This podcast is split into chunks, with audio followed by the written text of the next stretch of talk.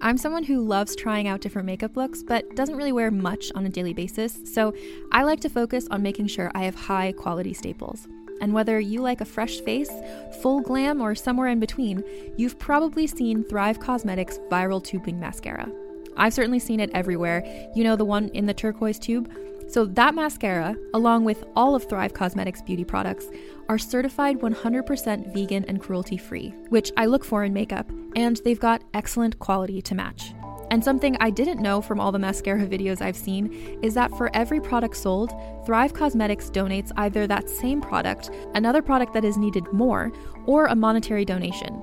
They've worked with over 500 nonprofits to help with a wide range of causes like supporting cancer survivors, people experiencing homelessness, education access, and so much more.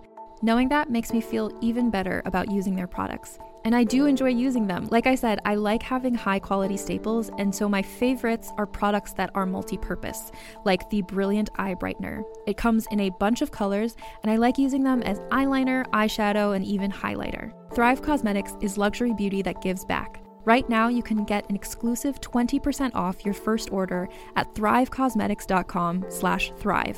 That's Thrive Causemetics, C-A-U-S-E-M-E-T-I-C-S dot com slash thrive for 20% off your first order.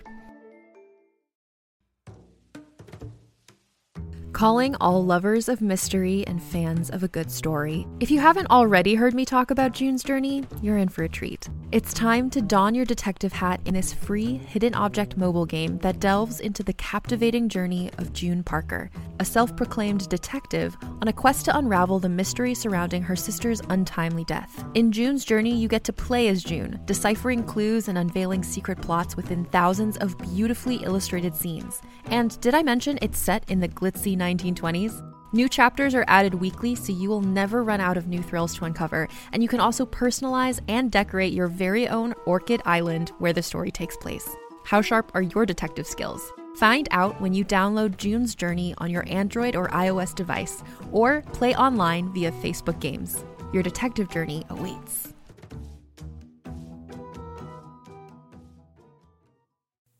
Hey everyone, we're running just a tad bit late on this week's episode, so we're going to go ahead and give you a Patreon special that was released earlier this year that I recorded with my friend Emily van der Harten about the Hellraiser franchise enjoy. And don't forget to check out our Patreon actually, because we do a lot of work on there. Tons and tons and tons of hours of content, just early access. The Bitches on X series that we do about the X-Men, Priya Saxena and I. So yeah, check those out if it sounds good to you. It's patreon.com slash queerspec and otherwise just enjoy the ride, I guess. This is all about Hellraiser and the sights that they must show you. Welcome, welcome, welcome. It is a Bitches on Comics Patreon special, exclusive, limited edition. You can't find this anywhere else. It's Patreon only. Welcome. So I, of course, am Sara Century. You've met me if you've listened to anything else. And it's going to be actually really surprising if this was the very first thing you jumped in on. I would assume that makes you a huge Hellraiser fan. If so, welcome to you especially because I'm also a huge Hellraiser fan. Now, I would also refer to one of my closest friends from way back in the day, back in the Seattle days, which is a time period we do not reference often. but it exists, and some good things came out of it. One of which was my friendship with Hellraiser aficionado. Emily van der Harten, welcome to the podcast, Emily. How are you today? Oh, thank you. Thank you for the warm welcome. Uh, I am doing all right today. Um, I am sim- simply a fan, simply a fan of Hellraiser, you know, and all of the wonderful things that come with this universe. So, the sights. Oh, the, the sights. sights that they've shown me, you know. yes. So let's see. You, I'm trying to think like what I can say about you because there is the Seeds and Beads, which is a really fun account that I love. And so if you want to tell people just a little bit about that. So I started in like May of 2021. I was really, really stressed out about stuff and started and just you know you, i had to get I, I, had to get that stress out and uh, the usual suspects weren't uh, panning out so one day my uh, now spouse and i went to the a craft store and i saw a seed bead kit and i was like oh, i'm going to start doing this and so i bought it and then started making like little seed bead tapestries and now I kind of have a bit of an obsession with it, which I guess is par for the is apropos for this because Hellraiser is all about obsession. That's why I yes. would that's why I would play with the box is like because I want to make sure I can still do seed beads and do them in hell. So yeah, I yeah I have a an Instagram called seed beads all over the floor. I because I spill them all the time. Last night I I spilled a big thing of seed beads that I really needed for a project and it was really frustrating. But that's okay. Uh, but yeah, uh, I just I make up patterns in my head, and then it's so slow that you can change that. You know, it's it's a really arduous process, but that is something that I enjoy is the te- the tedium. You know, the tedium and the suffering. So of of making art. Yeah. Well, what I was going to say is that when you say that you're doing these bead patterns, I think that one thing to keep in mind too is is that they are so small. Like this is like the smallest beads I've ever seen in my life that you're like making these beautiful designs out of. Uh, yeah, they're yeah, seed beads come in many different sizes. I started on for all you seed bead seed beaters out there, uh, if there are any of you. Um, started out with like 11s, which are like pretty small. Then I went with to 15s, and that's all I do. They're the teeniest, tiniest size you can get. I'm pretty sure a lot of people are very frustrated by them, but I I love them. I'm like I, I know this is going to take longer, but this feels like a textile. It feels like like snake skin or something, you know, like like if you're oh, like if you're petting a snake. It's it feels wonderful. And I speaking as somebody who has spent time petting these beautiful creations, I, it does feel like that and no danger of being bitten for the most part. Correct. I was going to say that you make these really um, I haven't seen one in a minute, but I'm not on Instagram too much, but I loved the video that you made where you were just very calmly explaining your process and being like that's okay. like the whole time. I was like, this is so therapeutic. I would watch this for like two hours. Yeah. Uh, the, I've made two, I think I've posted two videos out of, you know, and, and uh, what's kind of funny about them is that I don't really explain anything. I just kind of, yeah. I'm like, oh, so I just do it like this. And then it's, I'm really clumsy because I know that I'm recording myself. So it looks even yeah. worse. um, but uh, I think as you know, I, I'm glad that you said that it it looks therapeutic because that's really the point, you know, is that it's just really, it helps me calm down and helps my very anxious ADHD, depressed, depression brain um, kind of uh, process things. And it just gives me some space to not think about anything except for the colors and the combinations and the patterns. So it's lovely. I was gonna say, and I mean this like as a compliment, that you are one of the people who I do believe would open the box. you think, well, I know the curiosity, right? The curiosity, I think, is what would absolutely kill you. I think that I am the person who there would be like somebody uh, tangentially around me who would open the box and then I would be trying to like navigate the situation. Oh yeah, or like you accidentally get cut like if we're talking about the most recent one like Yeah. I know. I w- I'm a Nora, right? Like I'm just like trying yeah. just there trying to be supportive and then Oh my god, but then you get curious about going into that door. I would not do that. I don't want to yeah. go through a door. That's not something yeah. I want to do. I'm like you have a different curiosity. You'd be like staring at the box for days, and then eventually be like, "I think I've got this figured out." Yeah. Well, I don't know. Something that's kind of interesting is like in the Hellbound Heart. Let's just jump right into it. Um, Yeah, we'll start at the Hellbound Heart actually, because that is the first thing. That's the story that, you know, begins it all, right? in the Hellbound Heart, it just it sounded. It really felt like it took Frank a long time to figure out the combination and you know figure out how to how to solve this puzzle. And then in the movies, it seems less and less complicated for someone to figure out. It's just like, oh, I'm holding this box, and like, oh, it opened, you know. so Yeah. um, I uh, so I think that's really interesting that he had in the Hellbound Heart. He has to do these rituals. I think part of like what it's like a, a a platter of like some number of uh, beheaded uh, doves. Um, so their heads on a platter, and then also his pee in a jar, things that are really, really embarrassing, things like that. And then also, so he had to do a lot to prepare for this this like ritual essentially of calling in the Cenobites for whatever pleasure he wanted to experience, you know. he actually gets You know. Cenobites, Yeah. which he doesn't want. No, he doesn't. he kept talking he's like, "Oh, I'm expecting these supple, I don't know if supple was the word, like glistening. No, he was women." being weird, right? Like Frank sucks, so we can say that he's a very weird guy who's like out here trying to. He's like they're going to be covered with oil Ew. and like always want to have sex every minute, and then I will be fulfilled. And you're just like, yuck, dude. I know. And it's like, really? Is that what your whole, is that what the point of your existence is? I don't know. That's just awful. For Frank, it is, Yeah, yeah, Frank because is, he's yeah. like an absolute scumbag. Yeah. So I we we listen. It's this novel from 1986. Mm-hmm. So the turnaround on this was like lightning fast. It got turned into a movie so quick. Yeah. like it was only a couple years, right? Well, 1987 is when the first one came out. So it was really, yeah. I mean, maybe I did watch a documentary that said that Clive Barker wrote The Hellbound Heart with a, a movie in mind, you know, Mm. which makes sense because it's so, yeah, it's like easy to adapt into a movie. Reading The Hellbound Heart made me feel a lot more connected to Kirsty, for instance, um, connected to the, I guess even to Julia, which is weird, but they give her more space. Yeah. Like that's even Frank, honestly. Like Yeah. that's kind of the thing. Except everybody except for Rory.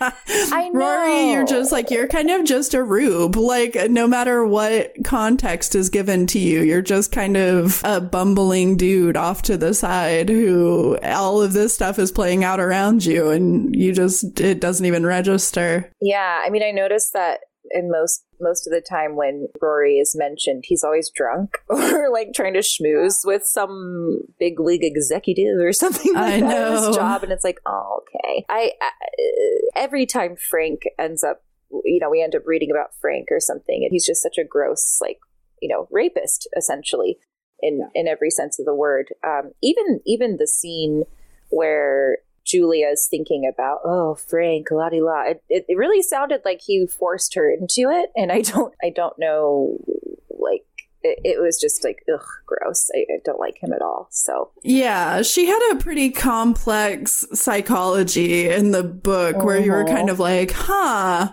And then also Yeah. you're kind of, it's like she cannot stop thinking about this person. yeah, And it's just an interesting dynamic between those two. And in the end, she is so evil. Mm-hmm. like, you don't feel like he's, it's like y- there's that moment where she's like, he's literally just kind of like a skeleton with a few shreds of like meat on him. Mm-hmm. And she's just like, I'm like not scared. Like, you are so pathetic. like, yeah, and so, but he's just like, I will come back and like we can be in love. And that's what makes her go and commit a series of murders. yes, And so that is where you kind of go, oh, this is like not a victim anymore. You know, this is somebody who has chosen to uh, do really terrible things. Something that I was kind of surprised by is how much the movie just follows it like the story of the Hellbound Heart pretty identically. There's a few Yes. changes which we can talk about. Probably the biggest one is is that Kirsty has a is like a coworker with a crush on Rory in Yes. the book. And of course, if you've seen Hellraiser and Hellraiser 2, you know that Kirsty is Rory's daughter. Yeah. Very weird. It's such a strange change up. And we were trying to kind of theorize why it had turned out that that had happened, like why they made that change. And it was basically like people probably just wanted Incest. to have the incest thread. They're like, no, he's like awful, awful. Like he's super awful. Yeah. And it's just like, no, we know, like you didn't really have to do that. And then, um, Mm-hmm, I don't know. It's an interesting thing. I do know that a lot of this was inspired by Clive Barker. Obviously, you know, we know Clive Barker is a gay man Mm-hmm. and he worked as a hustler, you know, and he was, um, he was a theater guy as well. And it talk, I think his experiences in like S&M clubs made him kind of move on to be like, let's talk about this eh, more in depth and Mm-hmm. in this kind of um in this way where I see the extremes that I don't like, right? Yeah. Because it's it doesn't seem to me like it's a judgmental movie. I think that like the context could easily be like it's telling you that leather culture is bad or something. I don't think don't that think that's so true. Yeah, it doesn't strike me that way. It strikes me as somebody who is exploring the extreme of it though, right? Where it's just like every subculture has like an extreme evil and the Cenobites are kind of like the the culmination, I guess, of how how people who really are just seeking out this extreme of sensation could be um getting more than what they think that they're going to get, right? Yeah, and I kind of think that you know, just thinking about like evil and all this stuff. It, to to me, I, I feel like the Cenobites are almost like the most neutral party. Like, They kind of are, yeah. right? Like they're just showing up and being like, uh, "You, did this." Like, yeah, exactly. And I will say though, there's not a lot of like before care or after care in in Hellraiser, unfortunately, which like I think is a you know important in in um you know BDSM culture. That's what I hear. yeah, yeah, they've done away with that here. They did, and there are no there are no safe words. So no. yeah, I do. I do kind of want to explore that idea of like the Cenobites being kind of more like neutral territory because I, I- think in a lot of ways, characters in the movies and in the books, you know, we're we're looking at this through the lens of like Christianity. I think, right? That's how the the humans in this in this uh, story are looking at it, and the Cenobites are constantly like, no, that's not. That's not what hell is. That's not like there. There is no heaven. You know what? What we're angels to some, demons to others. You know, obviously they they bring on the pain and the suffering and all that stuff, but it's only because they were asked to do so. Yeah, they they don't care about you particularly, like which is very dominatrix, right? Uh, Yes, we've come Like, to collect. They're, yeah. they're just like, look, you called me to do a job, and I'm here to do the job, Mhm. and um, you know, Yeah, they're also kind of like a monkey's paw, I suppose, too, aren't they? Because they there's a lot of stuff about I don't know. There's a lot of trickster energy with them,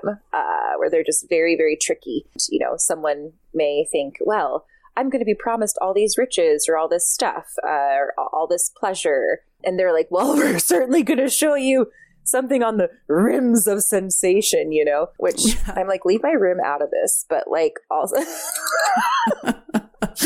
back off, Cenobites. please.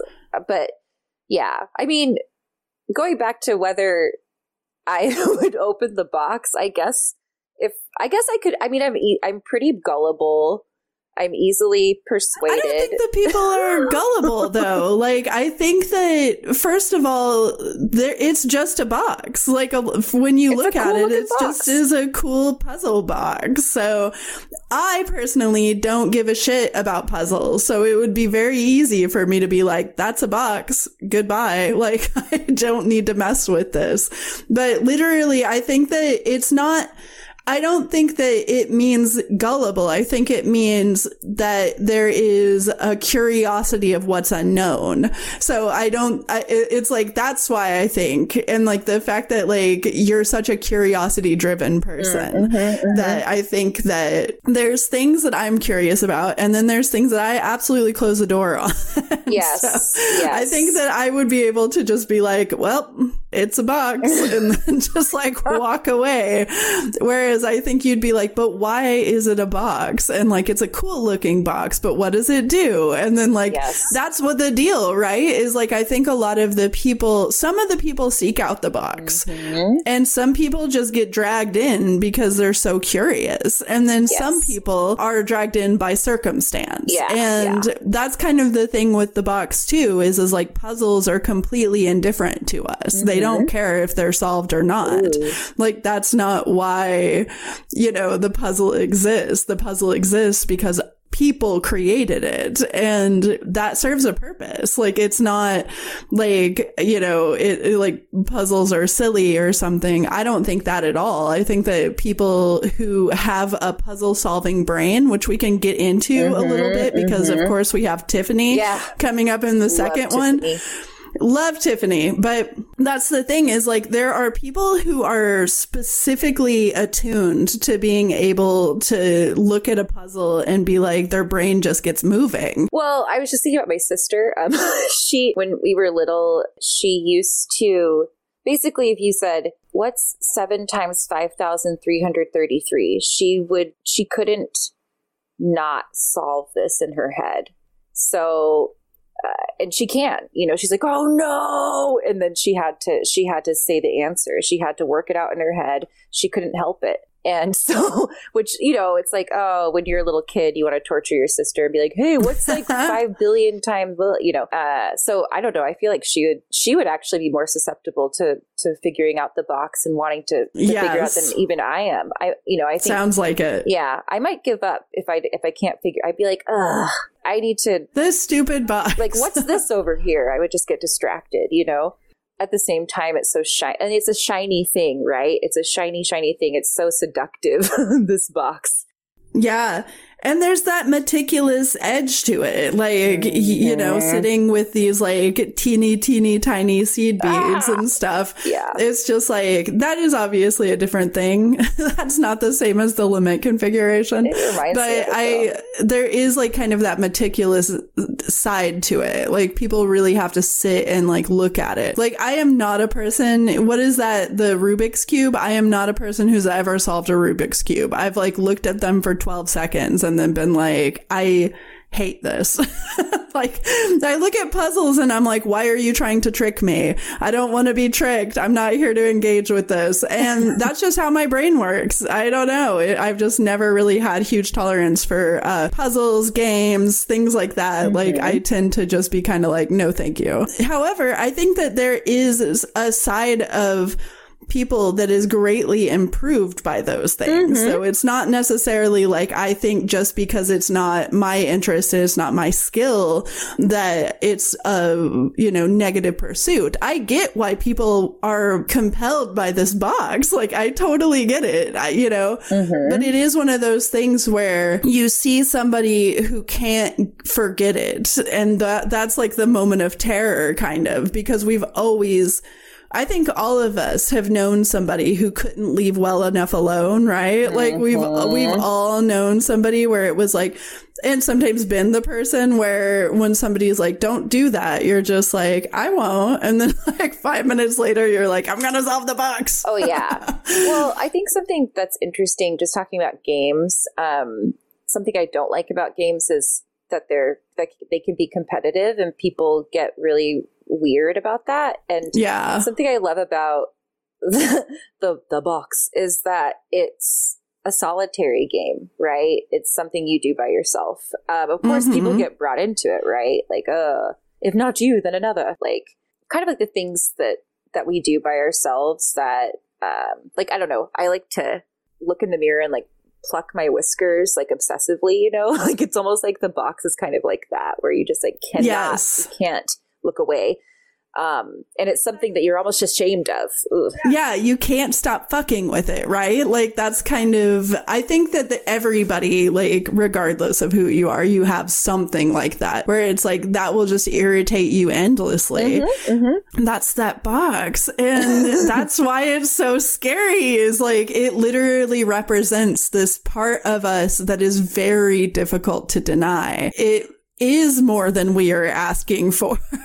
like nobody wants that, you know? Yeah. But I don't know. People get it all the same because they just keep looking for further experiences. I think too that so the the book is awesome. Mhm. I think it's really Oh, great. I we listened to it both through audiobook. Do you remember the person who did the audiobook? So this is says Mr. H reviews um, has 350 365k subscribers. It's on YouTube. It's on YouTube. Yeah, YouTube. Um, and send oh send me things to unbox. Ooh. Uh, anyway, Unboxing person. That sounds suspiciously Hellraiser like. right?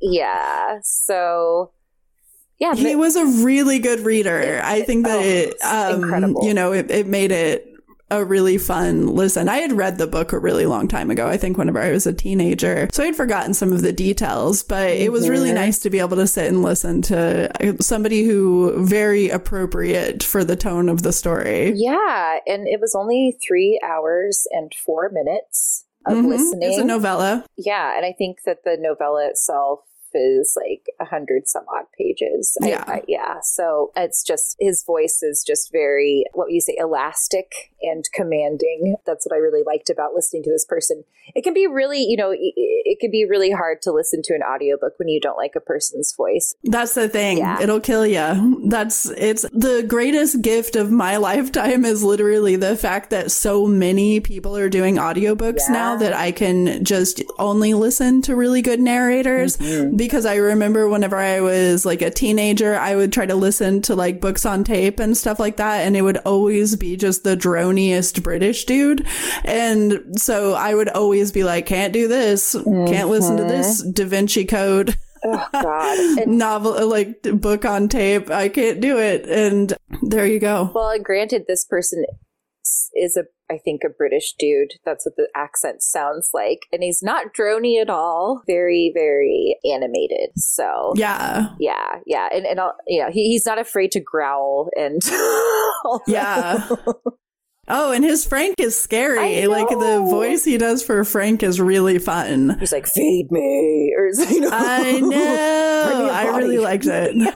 So, knowing nothing else about this person, we can say listen to the audiobook because it is good. And Yeah. That was it, kind of. I mean, for the book, right? Because I don't, everything that we say will just be saying in the movie part Yeah. because they kind of add like a few random things. Like, there's the kind of like, what's your pleasure, sir? Kind of like Oh, weird God. parts. Yeah. Yeah. like where you're kind of like, that's odd that you threw that in. Kind of went out of your way for that one. And there's kind of just like some goofiness. Of course, there's that like dragon at the end and oh yeah, that Just- weird thing that's like, yeah, yeah, exactly. zany off the wall. And also, apparently, they were just running out of money like rapidly all of the time. Mm-hmm. Yeah. So none of it looks particularly great, but you, it's fine, I guess. Oh, I love it. You know, It is pretty fun, but yeah, you can kind of tell that they make it to a certain point in the movie and then they're like, oh no, where's the money and where's the ending to this story because we don't have one anymore. yeah. So, and they have to leave it open for a sequel, you know, unlike the book. The book can just end things. Yeah. I- so, like, I think one thing that's interesting is like comparing not just like I mean, there's a lot to there's a lot to say about Kirsty being the friend versus the daughter, but she's also I feel like Kirsty in the book is just miles more confident. She's very over it, right? Yes. In the book. Yes. There's kind of this edge to her where she's just like, has had her heart stomped on, has had to deal with a bunch of bullshit in life. But then there is like that scene where Frank is trying to like command her, give it to me. And she goes, say please. I know. That part ruled. I I was like, damn, Kirsty. Yeah, and I think that maybe maybe I'm wrong, but there's one part in the book where Frank goes, "Come to daddy," you know. But the the movies just ran with it forever and ever and ever, and I'm just like, why did you have to do that? It's so gross. They were like, no, listen. nasty. They're like, let's make We this want- sexual. we more. have to make the point. Otherwise, you'll never understand that Frank is a bad person. And it's like, no, we we got it. yeah, and I think that even in the the third one, because I, I just I rewatched all, like, up to I rewatched one, two, three, and four. Two I watched I think twice in the last couple weeks. But anyway, and even when Frank isn't even involved in like three and four, that come to daddy still comes up, and I'm just like, why? Like, why do you need to do this? It's so weird. It is weird because it doesn't have a point to it. It's just kind of like, look how sketchy this is. Yeah, it's just like, okay, go barf now, audience. Yeah, a hundred percent. It's like, come on. Like if you didn't, You didn't need to do the, any of this. Yeah, if you didn't barf from the gore, you can barf from "Come to Daddy." You know? But that's kind of the thing is like, yeah, in the book, it's not his actual daughter. He's saying, come to daddy, Yeah. just like as a true sketchball. And that makes her be like, whoa, you are not Rory. Like you're wearing his skin somehow. That's wild. Um, that's her exact reaction in the book. Yeah. Oh yeah. Whoa, zany. Yeah. Um, She's like- Gadzooks. I know. She's like, "How easy is it going to be for me to like tear this skin off?" Uh oh, it was so easy. Crap. It was disturbingly easy. Yeah. that's not your Um, skin. Ooh, the skin wearing thing. Fun stuff. So I think too though, yeah, it's weird the incest did kind of become a weird staple I don't like it. franchise. Yeah. Because it doesn't go anywhere either. it's like there's certain things where it's like if you're going to conjure up this imagery and this subject matter, which is very, very upsetting, then Yeah. I would like it to go somewhere or like have a meaning to the plot in any way, shape, or form, but it really just doesn't because it's just like this sketchy guy who you know is super sketchy is actually very, very sketchy. it's Yeah. like, we know though. like we already you know. don't have to tell us twice. But that was kind of the thing too. In like the book, they do give Frank a little bit of extra breathing room because we mm-hmm. actually hear his part of the story. Right. And you're just like, God, this guy sucks. Yeah. But in the movie, it's a lot more about Julia, which is awesome. I think that, Ju- like, let's talk about Julia, right? Because isn't she great? It's like, yeah, there's some really, truly profoundly sketchy things going on with Julia. She is a, definitely a villain. There's no justifying this character, you know, like it's, it's one of those things where you're just like, no, she is evil. Mm-hmm. Like she is a truly evil human being and she is a cross medium. She is in the book and she is in the movies, but she is a delight. Yes. and so she is kind of the main character, I think, in that they, you know, automatically everybody goes, it's like the Pinhead movie. And it's like, as you say, the Cenobites are fairly neutral. Like they do scary as shit things and they're terrifying in their presence. Mm-hmm. But Julia is terrifying because she's out here doing the stuff that brings the Cenobites, you know? Yes. Like Frank does it, but she's doing it too. And so her only skin in, it, in the game is, is that she wants to go have sex with Frank. And you're just like, that's wild that you went on a murder spree. Hey, like, sometimes you just can't. You, you're, you know, it's like some people just got their hooks in you. I mean, not to make I that guess. a pun, but it's true. I know we just did like a few and I'm like in the flesh. We've got to have like a few more like flesh hooks, oh, um, Easy. skin puns. I just was looking up, is there a Hellraiser documentary? And there is. It's like two parts. And in this documentary, it talks a lot about how Julia so interviews the writers, the a lot of the costume people and the the makeup artists, which I That's really cool. really liked. Yeah, it was really cool. And like the Cenobites, I got to see them actually as people, you know?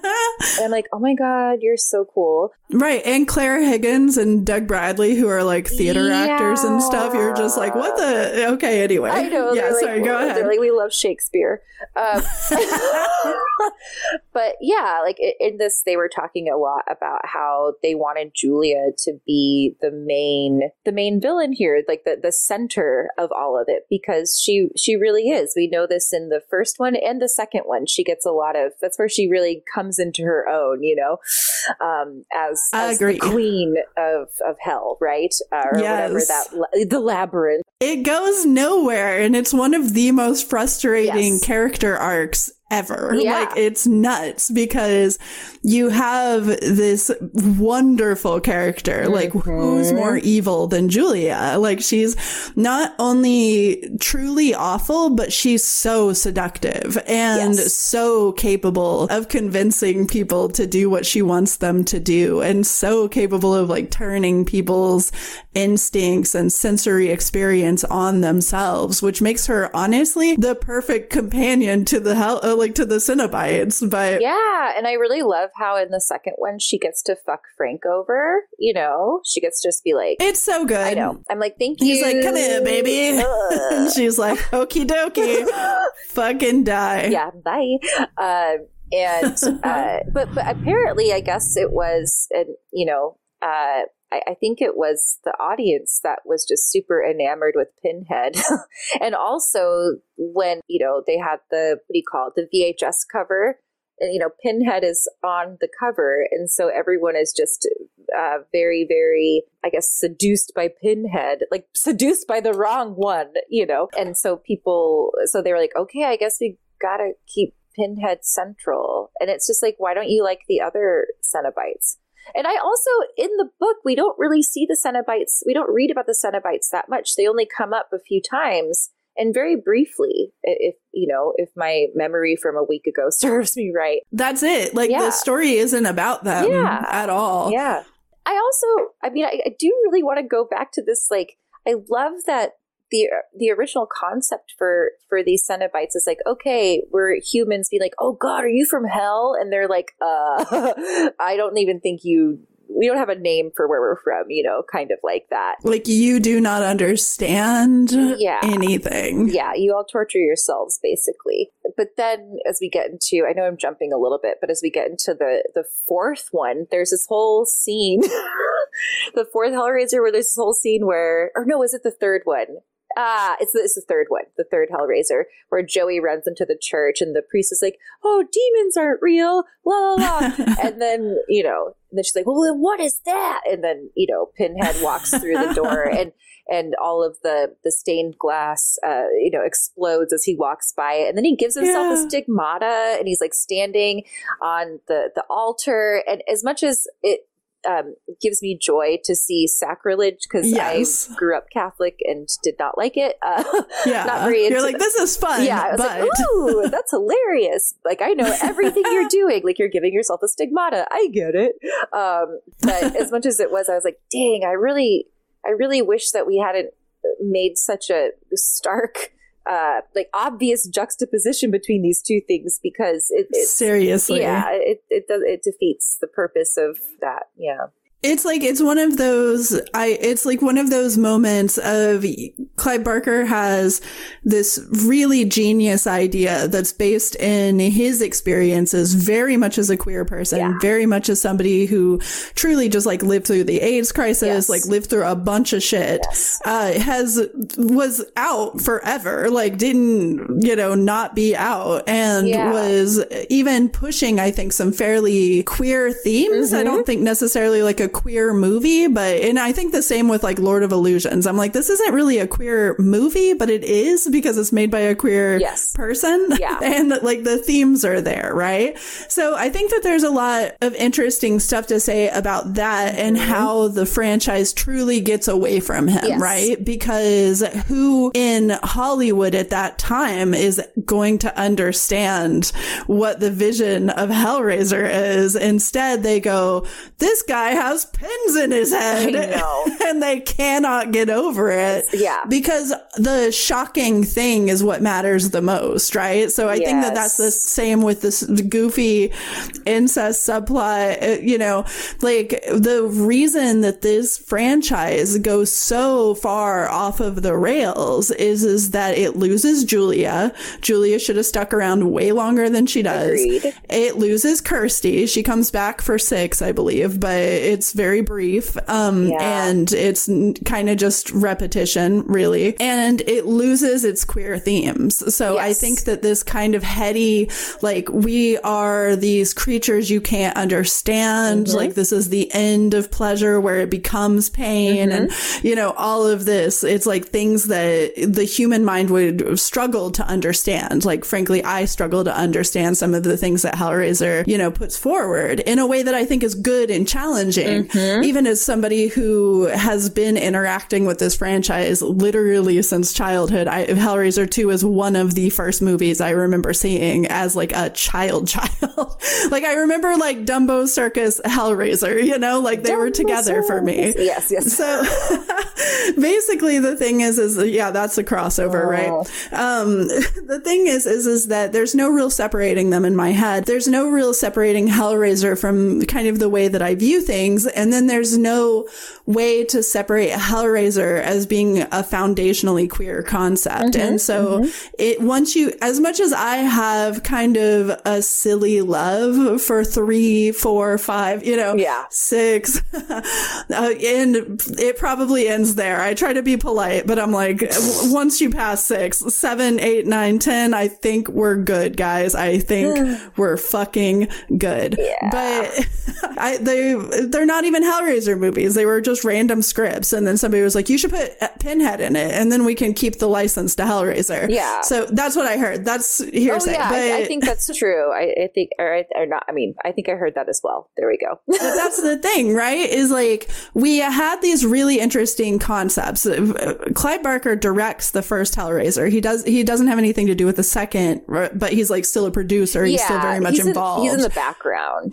Uh, yeah, and but you know there, very present, and so it still is following a lot of his his ideas and his concepts. He's gone after that. He mm-hmm. doesn't return to the franchise until comics. He does some Hellraiser comics, and that is the franchise cannot exist without him. It's like because the people who would look at Hellraiser as something that they wanted to step in on, a lot of times are looking at just like the Pinhead or something like that. Oh, yeah. Whereas with Clive Barker's vision, it was a different entirely different feel Yes. and that's why we remember even with all of their flaws we remember those first two hellraisers you and i you know not Mm-hmm. speaking for everybody as being like truly great horror films Oh, yeah. But that with like completely weird subversive imagery and just like a strange couple of movies. And then you move on and it's like the normies get a hold of Hellraiser. And so it's never good again, really. Like it's okay or enjoyable at times, but it never really uh, reaches those heights again.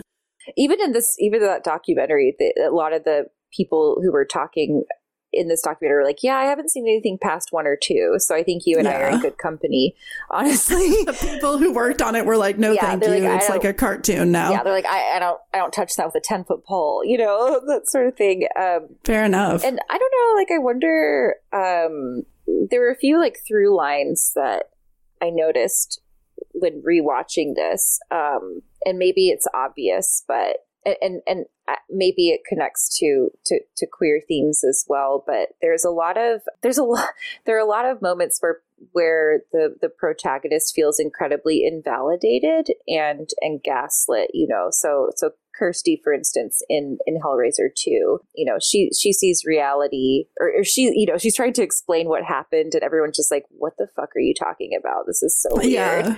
Um that whole intro to Hellraiser 2 is that in a nutshell, shell, like 100% where it's just that for what, five minutes? Yeah, yeah. She's like, listen, I'm telling you. And they're just like, being invalidated. It's like a big thing mm-hmm. in Hellraiser. like, people have to not believe you when you're just like, there's demons from hell. They came because of the box. People are just like, what are you saying? Well, yeah. And especially when you think about people who perhaps believe that and are doing well because you know I, I, I can't imagine being Kirsty in this situation right? Where uh, yeah. I mean it's like Kirsty's oh. making deals and I would be retired. Like I would be like oh my brain just collapsed in on itself. Like, I can't understand this. The chatter being right in her face and putting his fingers in her Ew, mouth. I'm just like, that is the most messed up thing I've ever seen in my life. It is so disturbing. I feel like it's like his like middle and ring finger too, which is really weird. Like I don't know, it's like something weird about all that. It's like yeah, like I don't. You're like no, no, weird, no, no, like, not the chatter. so shout out to the chatter Love. because I found out that he is gay, and so every Perfect. Pride I'm always like Happy Pride to the chatter from Hellraiser. Yeah, absolutely. Who was a problematic gay? He died, and oh. um, this is what became of him. But uh, there there were these action figures of Hellraiser, which is so funny, like only in the 90s, right? Or like, I guess it was probably around like year 2000 or something. It's like when they had the, the, um, the Spawn characters, you get him a hot topic. Okay, sorry. yeah, no, for sure. And I'm like, literally, I have a few because nobody at the like Fort Collins, Colorado mall bought the Hellraiser toys, but I was like, yeah. So I found them for sale for like $2 a piece. Oh, and so yeah. I have Skinless Julia. Yeah. One of the Wire twins and CD Face. oh, CD face from the third one. Disgusting. I know. I love it. And those three together, they form the foundation of my action figure collection. I love that. But that's it's really cool, but it's also just kind of funny because it's like Hellraiser was always just a little too weird, but then on the back of them, they gave you these backstories. So that's something too that I appreciate a lot about Hellraiser is it's a franchise where if you dig a little bit, mm-hmm. you get to find out all of this extra stuff that like you never knew. Yeah. And I really want to talk about the Coil soundtrack.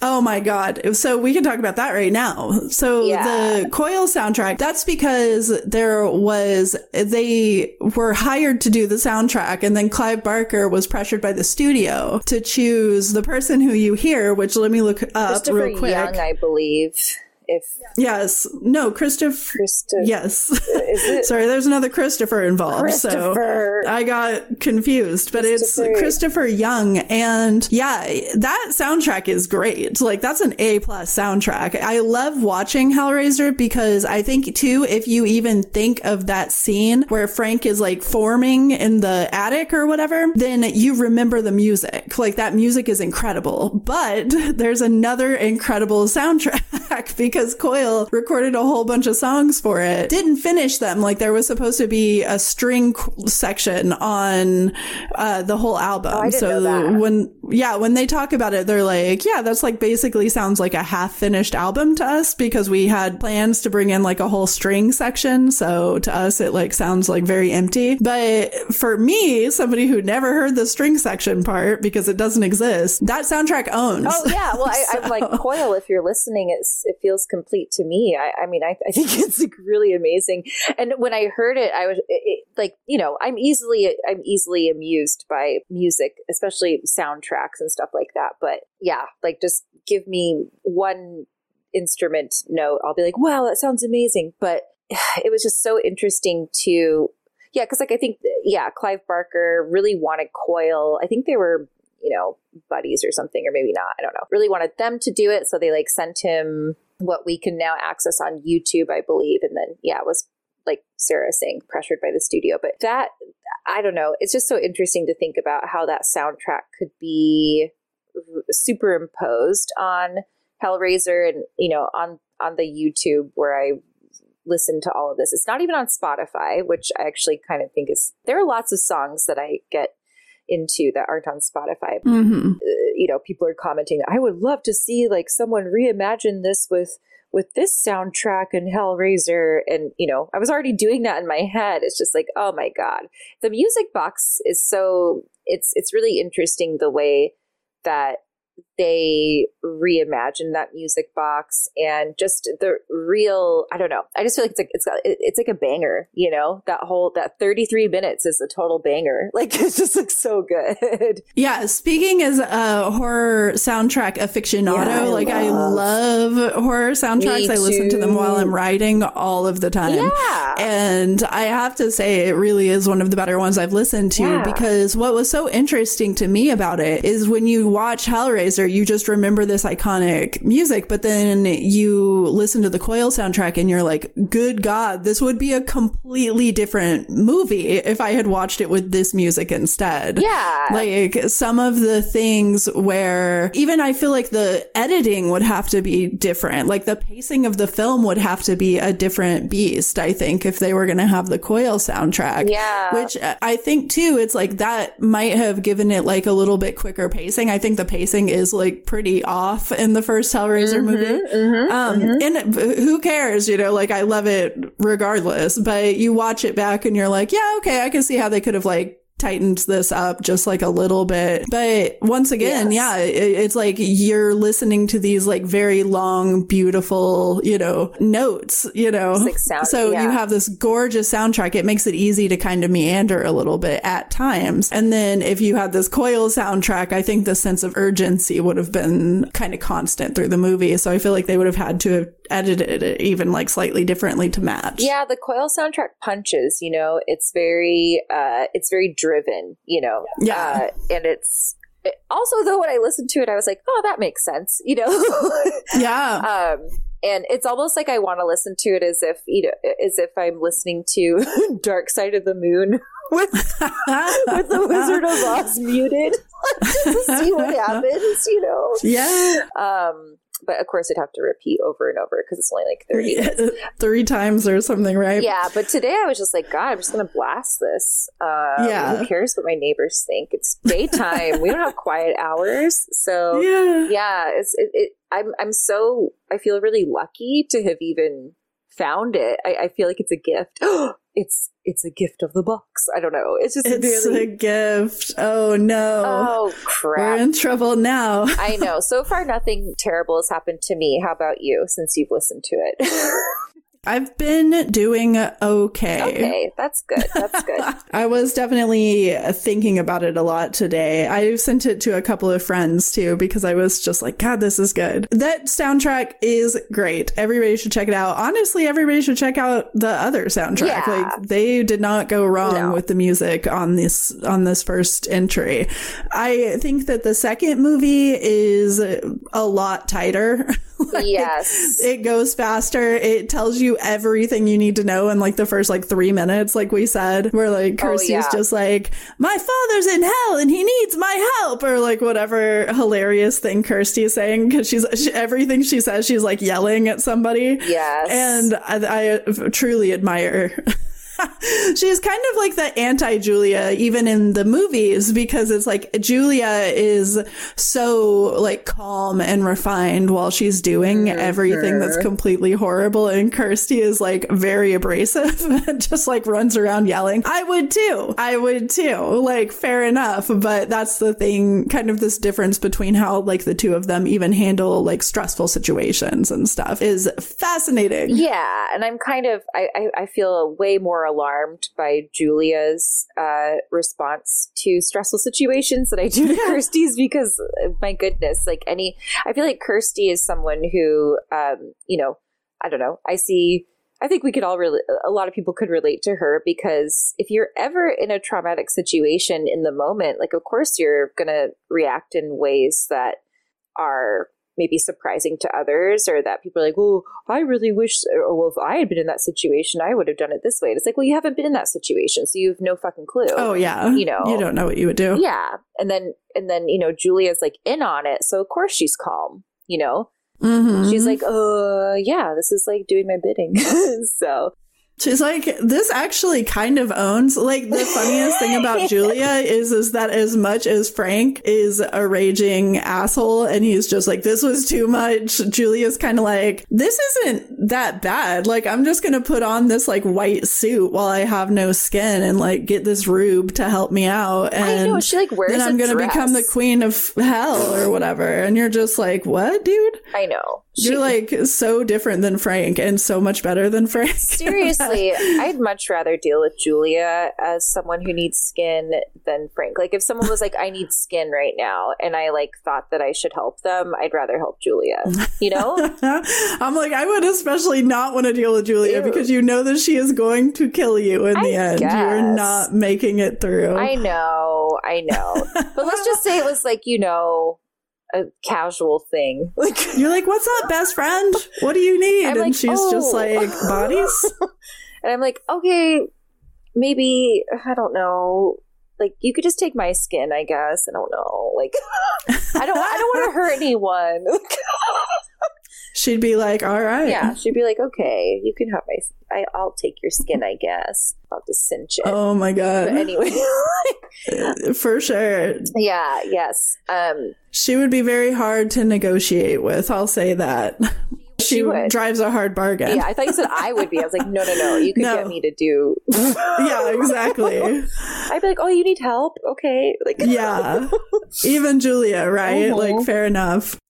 She's very charming. I mean, if she like just would watch a few TV shows with me, I'm like, wow, we're friends. and she's just sighing the whole time. Yeah. You're just like, God, Julia. I'm like, here's my Wouldn't be funny if Julia actually had really good taste in television, though? I, It's like she's like really into TV. She's like, this is a really good show. Have you seen it? And then she's like, you haven't seen it? like, oh, she'll be like, I have such sights to show you. Yay! Take a drink. It's like the drinking game is every time we can pull that back as a joke. Um, I did make a note though about when you said my father's in hell and he needs help. Um, like the idea of w- needing to, uh, yeah, the idea of like, oh, I need to help someone who's already gone, right? yeah. um, that was present in you know of course two one one built up to that and then Yeah. we have the 2022 hellraiser that came out on october 7th 2022 on hulu um, and that As a podcast network, our first priority has always been audio and the stories we're able to share with you. But we also sell merch, and organizing that was made both possible and easy with Shopify. Shopify is the global commerce platform that helps you sell and grow at every stage of your business, from the launch your online shop stage all the way to the did we just hit a million orders stage. Whether you're selling scented soap or offering outdoor outfits, Shopify helps you sell everywhere. They have an all in one e commerce platform and in person POS system, so wherever and whatever you're selling, Shopify's got you covered. With the internet's best converting checkout, 36% better on average compared to other leading commerce platforms, Shopify helps you turn browsers into buyers. Shopify has allowed us to share something tangible with the podcast community we've built here, selling our beanies, sweatshirts, and mugs to fans of our shows without taking up too much time from all the other work we do to bring you even more great content. And it's not just us. Shopify powers 10% of all e commerce in the US. Shopify is also the global force behind Allbirds, Rothy's, and Brooklinen, and millions of other entrepreneurs of every size across 175 countries. Because businesses that grow, grow with Shopify. Sign up for a $1 per month trial period at shopify.com slash realm, all lowercase. Go to shopify.com slash R-E-A-L-M now to grow your business, no matter what stage you're in. Shopify.com slash realm.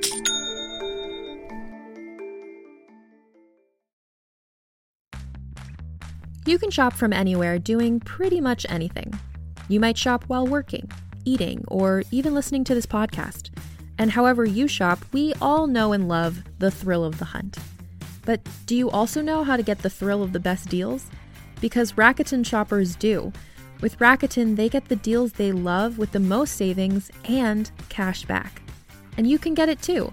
Start getting cash back at your favorite stores like Sephora, Nike, and even Expedia if you're looking to get some travel in. And getting cash back doesn't mean you have to miss out on sales because those can just be stacked right on top. It's easy to use and based on a simple idea. Stores pay Rakuten for sending them shoppers, and Rakuten shares the money with you as cash back through PayPal or check. Download the free Rakuten app and never miss a deal. Or go to Rakuten.com to start getting the most bang for your buck. That's R A K U T E N.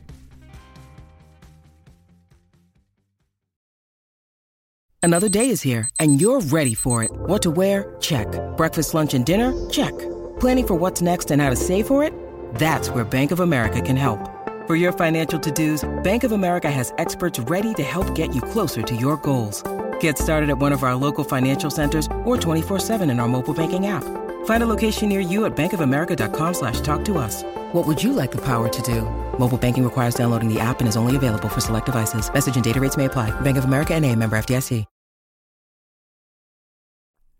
So yeah, I don't know. I, those themes are kind of interesting. Well, let's talk about two, and let's talk about that doc. Oh yeah, I was going to say that that awful Leviathan. He all becomes Leviathan or whatever. Yeah, what is his name? Doctor. It's something stupid. It's Dweeb. like Doctor Dweeb. And in this documentary, like the writer was like, I want to call him Doctor Malahide because that means bad skin. it was like, oh my god. But then there was like another, what's it? I, I have to look this up. Dr. Channard. And nice. Yeah, Dr. Channard someone else was like, "Well, I didn't want to be Doctor Malhide. I want to be Doctor Channard because it reminded me of this other doctor." And I was like, "Wow, you're all so clever." you know, slow clap, like fuck off. That's hilarious. Yeah, you're like, no, we know he's evil. It's the same as the Frank thing. Settle down. We know. He, we get it. Yeah, he's there. This whole subplot is about how he like traumatizes the shit out of a kid by like Oh. experimenting on her mom and killing her. Yeah, and then what he does with the guy who's, you know, has the boils on it, you know, he's like, here's a knife in case you want to get those things that don't exist off of your body. So that's a good time to mention that this is like a very gory It's- film. Like the first one is gory, but there's something really going the extra mile into. yeah, it kind of made me feel physically ill, and but I had to watch it like twice or three times. It was really weird, you know. Yeah, it's a fascinating film. Yeah. And then also I wanted to say that the person who directed that movie didn't direct a ton of things, but he Yes. also directed Yeah. the Amityville It's About Time film, which is easily the best movie in the entire Amityville franchise. And it's a, to- it's super weird, like straight to video, bizarre, like, you know, I think 1992 maybe is whenever it came out and just like totally odd, right? And so also very visceral, completely violent, really cool, like bizarrely cool. It's stuck in my brain. But so the same as Hellraiser 2. So this d- director kind of had a weird, strong influence on me, I guess. That, Yeah. Because I'm like, I watched both of those movies as like a kid, basically. So Yeah, in that documentary, they were saying that it, he actually was in it, so I would recommend.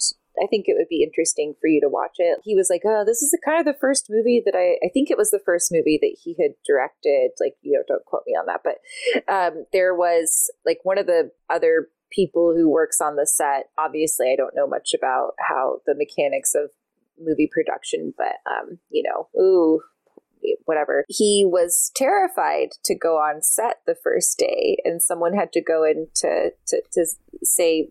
Hey, it's okay. We're here to help you. And he was like, okay.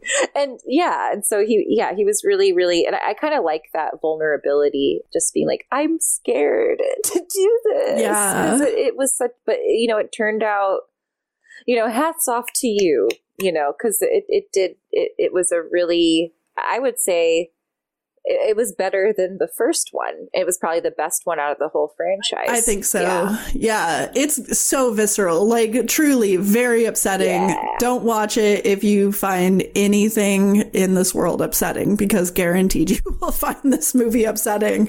But there's also some of the best imagery, I think, of the whole franchise because they kind of go into this hell place, yeah. right? And that's kind of the thing that I think just like blew my mind as a kid was watching this film where they're kind of delving into this like maze. Yes. And that was wild. Like the, that whole part. And then of course people are wearing like other people's skins and oh there's people without skin. So confusing. It, very fun to watch though. And that story also includes, of course, Tiffany, uh. who is the young kid who had been hurt by the doctor mm-hmm. and she is traumatized all to hell. She doesn't talk, uh, you know, for most of the film. She does have a really great line when she finally does speak, mm-hmm. but she also is just dealing with a lot of trauma. So she tends to like work through puzzles yes. instead of, oh, you know, like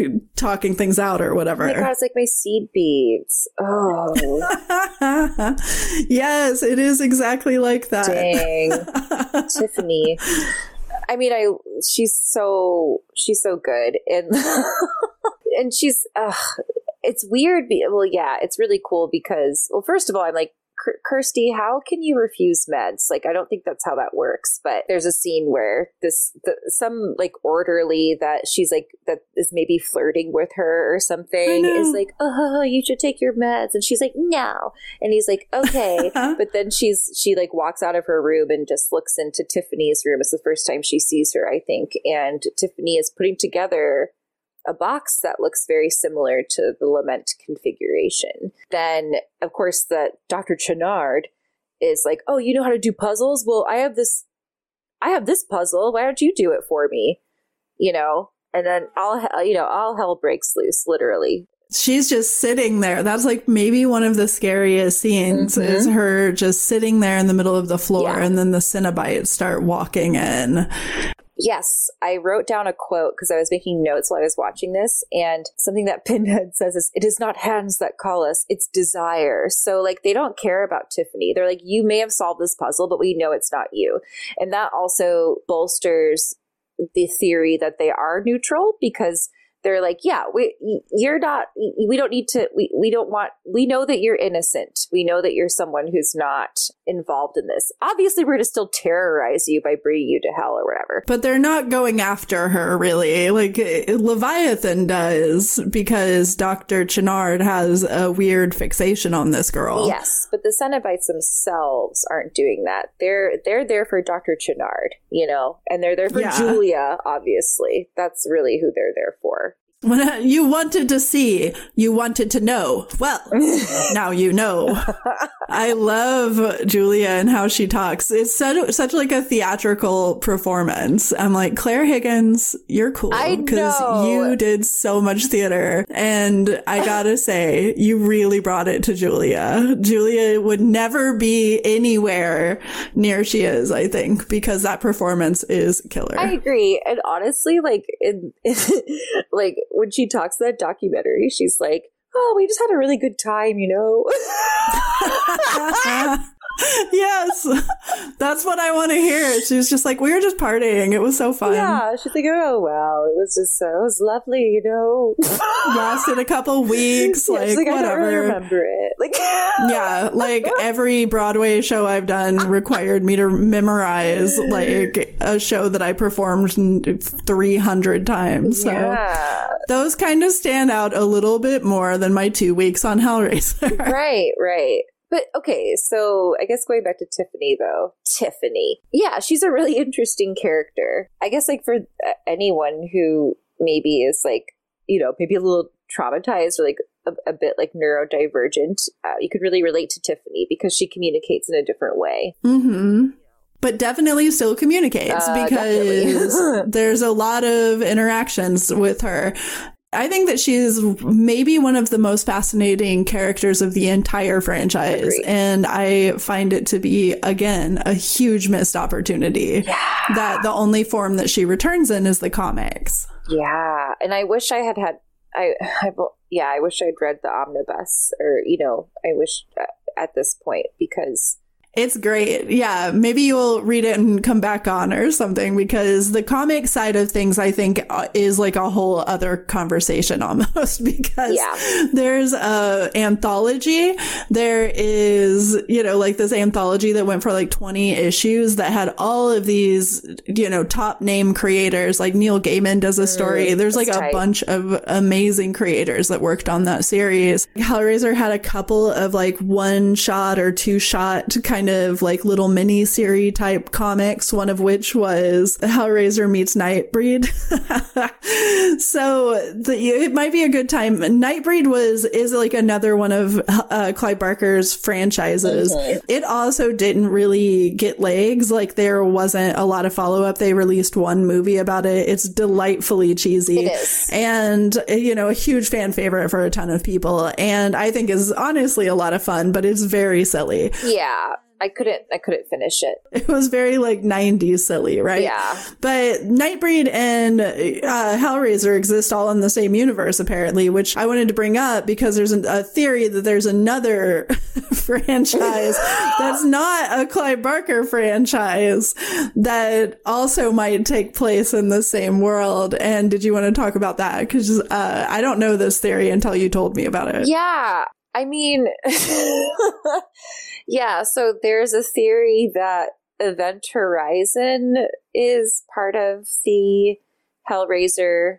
universe. And I, I, I watched it last night because I wanted to refresh. I, I okay, so you know when you're a kid and you watch movies uh, like over and over again. Maybe I'm weird in that way, but Uh, Event Horizon was one of those movies that I would watch over and over again. There's a lot going on in that film. Yeah, like I love Laurence Fishburne. I'm just like, God, I love. He's so fun. Yeah, he's great. And so yeah. So the theory here is that this is like, so what? It's like 2147, I think, is, or 2047. I don't know. It was like the 90s. So they were like, oh, in, 20, in 2047, this is where we're going to be. I'm like, I don't know. That's literally in 25 years. Don't think that's going to happen. Um, no. But, you know, that's, that's par for the course, you know, flying cars. I don't know.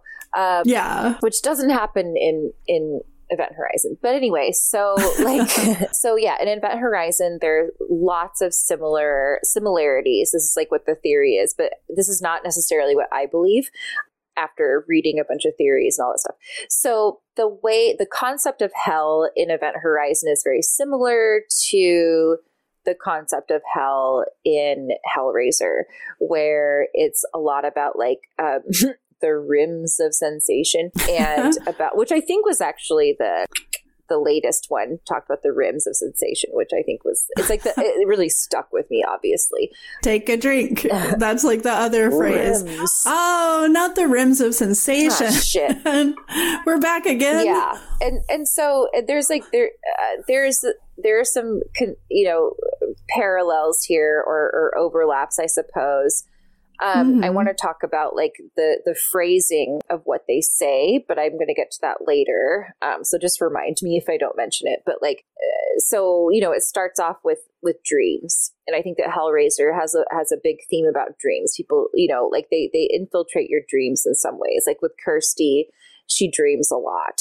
Uh, especially in the second one. And that's how you get access. And then, of course, the third one, which, you know, we don't need to really belabor too much. That's how they need we belabor the point. Right. They get access to, to Joey through her dreams, right? They just have ways of doing it. Uh, the Cenobites do. They, meaning the Cenobites. And that's, and also in Event Horizon, oftentimes the, whatever that hell is, it, it's, it's accessing people through guilt and through shame, which maybe is a little different from Hellraiser, but at the same time, it's almost as if they're like in the lament configuration in a way because you know lament is like uh, I feel guilty and shame and all this other stuff, and this is just like the hell that I live in is is the hell of of regret.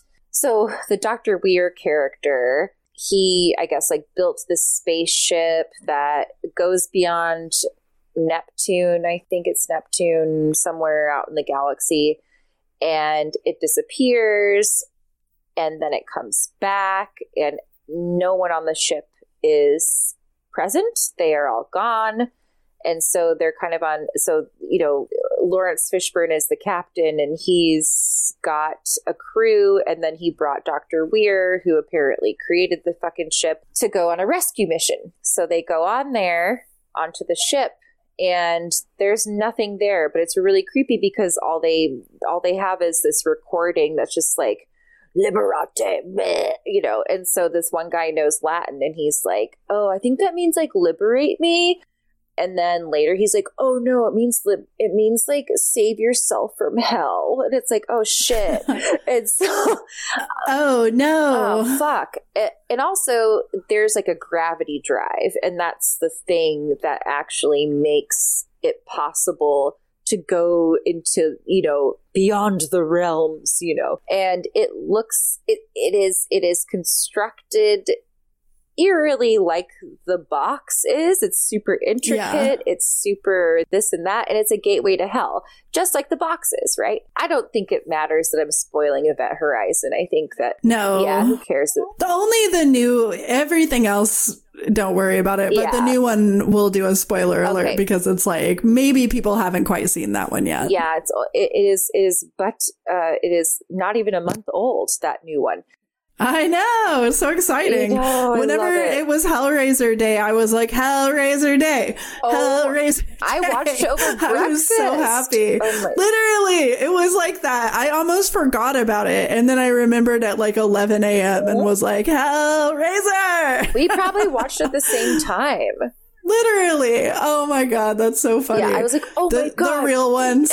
I know. I was like, oh my god, like um, same. I had been waiting and waiting and waiting, and it got delayed a couple of times, like so many things do. Oh, and yeah. so I was just like, please. And at first, I thought it was going to be a series. Like Me I thought too. it was going to be more than one. I so I think there there might have been like either like misannouncement or like maybe things just changed in the process. But I was definitely like, we're gonna watch like eight episodes I mean, of Hellraiser. I know, like I really wish they would make it into a series. Yeah, same. It would be really good. I liked I liked the new Kirsty basically. Like it's not Kirsty. We'll get Riley. into that more later. Yeah. But with oh, Event anyway, Horizon. Yeah. Yeah. So, so yeah. Sam Neill, right? Oh, I know. Sam Neill. First of all, genre king. This guy's been everywhere. I love him in everything. He was in Jurassic Park. he sure was. Uh, and Damien the Omen 3. Oh my god. love. Oh my god. And so he he gets transformed uh, when he uh, accepts, I guess, that this is where he's like, I am home. I am home. Yeah. We're going to get you home. Yeah. I am home. Oh. And you're like, ah. I know. And then that's when. that was so haunting. Right. Exactly. And then that's when he, like, you know, he gouges his own eyes out. But, you know, in, in his hallucination, his wife, who had completed suicide, grabs his face and puts her thumbs in his eyes, but he's doing it to himself. And then he's yeah. got all these like cuts and like it's very it's it's very similar to the the it's like eh, squares of cuts, right? So it's, it's yeah. like, oh, you may as well put some pins in there. Yeah. Be He's becoming pinhead right here. Yeah. Yeah. So it's like, okay, this could be part of the universe, but I also think that Event Horizon took from a lot of horror movies. Um, Yeah, it does. Yeah, so like the even just the central trope of like haunted abandoned spaceship uh, Solaris is something that's been everywhere. Yeah, yeah, in other movies too. Like I there's even further movies that we can list. There's a bunch of even like cheesy like sci-fi movies from the 50s or something. This right. is like popped up everywhere.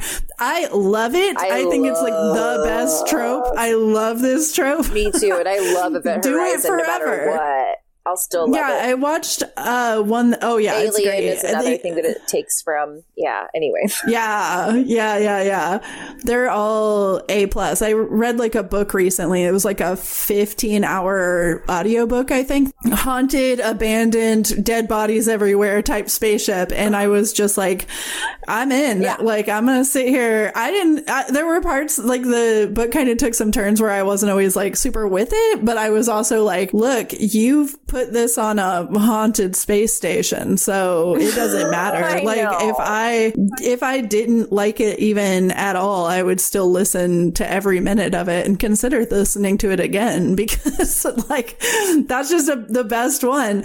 And Event Horizon, much like Hellraiser, famously dealt with a lot of bullshit from uh, producers who cut the movie to shreds and like all of this. And he was even the director, I believe, was even given the opportunity to kind of repair it and make a longer cut. And then he was like, the footage is like damaged. We really can't do anything with it now. Oh yeah. And so we're never going to get director's cut of Event Horizon. But I do think that it's this idea. I don't, it's like, I don't think it'll ever be confirmed or something, but I will happily just include Event Horizon in the list of Nightbreed Hellraiser Event Horizon universe, yeah, right? I think so too. Like, Get on in here, you. yeah. hey, join us. It's join us. We have Such some sights to show well, you. and that's another thing is like the phrasing, right? The similarities in what people say in Event Horizon, right? So, the thing we've been referencing this, like, oh, such sights to show you, and then you know, Doctor Weir, he talks to Laurence Fishburne's character, and he's like, I have wonderful, wonderful things to show you. I don't know. And then his excitement as well with it, where he's like, I'm like really, he's like, I literally am so into hell right now. And like, that's how Cenobites are too. And I'm like, Yeah. oh, that's interesting. Yeah, I'm okay with putting Event Horizon in that in that category. It's we might as well. I'm just like, okay. fine. it's fine. It's cool. Like no one's gonna like you know if you want to write a strongly worded letter, like that's fine. But we will write one back that just says, okay, listen, it's rule of cool. It's rule of cool. If it's the coolest thing, then that's what it like, is. it- it- so okay. Because it's cool, that's how it I goes. Because it sounds neat, Event Horizon is Hellraiser. Oh, God. So I'm going to talk a little bit about the comics. Now, I know that you didn't quite get through the comics. That's okay. We're No, mostly like, talking. Yeah, We're like- mostly talking. Well, you bought it though, so I mean, you you already took the first step. It's a 500 page omnibus. I think it's like 530 pages. Yeah. and it's the Boom series, right? So Yes. from you know this time period, Clive Barker returned. He the man who will not be referenced, Mark Millar. They do a comic together. Like they continue the story of Kirsty and uh, just like the Cenobites, basically to the complete fruition. They bring back the lady Cenobite from the first two movies, and I'm not like I'm not being sexist. Like that's the name of the lady Cenobite is the like the Yeah, girl one. it is. It's like literally the name. The lady Cenobite comes back. Tiffany comes back, and Oh. she's going around the planet trying to destroy all of the lament configurations. Good luck, Oh, Tiffany. Oh, Tiffany does that. That's amazing. That's kind of how it starts out. So there's a ton of really cool stuff to read in that. We we already promised that we'll come back, but I want to say definitely that if you have re- watched the first two movies and you're like, God, these characters are great. I really wish that they had continued their story. Yeah. Guess what? They did. So you can read the comic because they all come back. And that was another really good thing that I think Clive Barker oversaw was kind of giving this complete story. It kind of starts to meander at a certain point, but I don't care. I love it. I thought it was really good. The art is incredible. Wonderful, wonderful book continues all of the same like you see what what Kirsty's story leads to it's just incredible so if you want to continue the story read the comic don't watch Hellraiser 3 4 5 6 7 8 9 and 10 I Yeah. would say at varying degrees of success because I still find a lot to love about 3 4 5 6 Yeah, and you saw 3 and 4 so we can really briefly address those two Okay. Uh yeah, no, like 3 to me was like, oh, we just want to party and like be a little bit like it was just all about being at that in that club. And it's like, oh, JP. Oh, J- JP. JP. It's like, uh-huh. how the fuck are you so rich and you own all this shit? Like, you're literally five. Like, I don't know what's going on here. I mean, I'm sure the story, I'm sure it was like, oh, well, you know, I inherited this because something tragic happened to me. It was just like party central.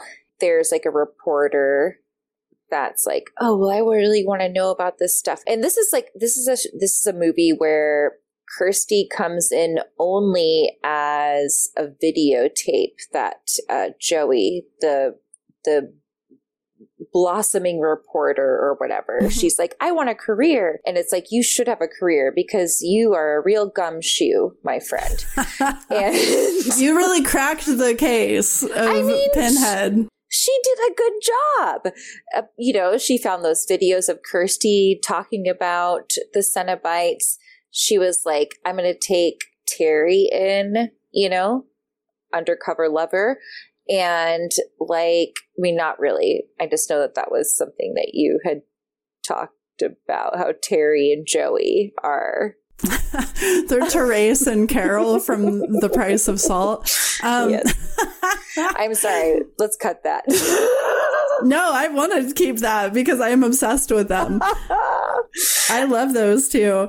I yeah. think that they are very great. And I think too that it is very Therese and Carol because Joey's kind of like, I just want to help her. Yeah. And Terry's just like, I kind of want a mommy, you know, yes. like in a sexy way. I mean, and yeah. you're just like, okay. I know. Um, it's like the way it's they make breakfast, you know, sorry. The breakfast scene kills me. And I remember being very young and being like, this feels like a vibe between those two. So A, I was gay very early. And and B, I think that the vibes are there. If you're a queer person, you're probably going to be like, Joey and Terry. Yeah. Something's happening. You're going to feel the tension. You're going to feel a little bit.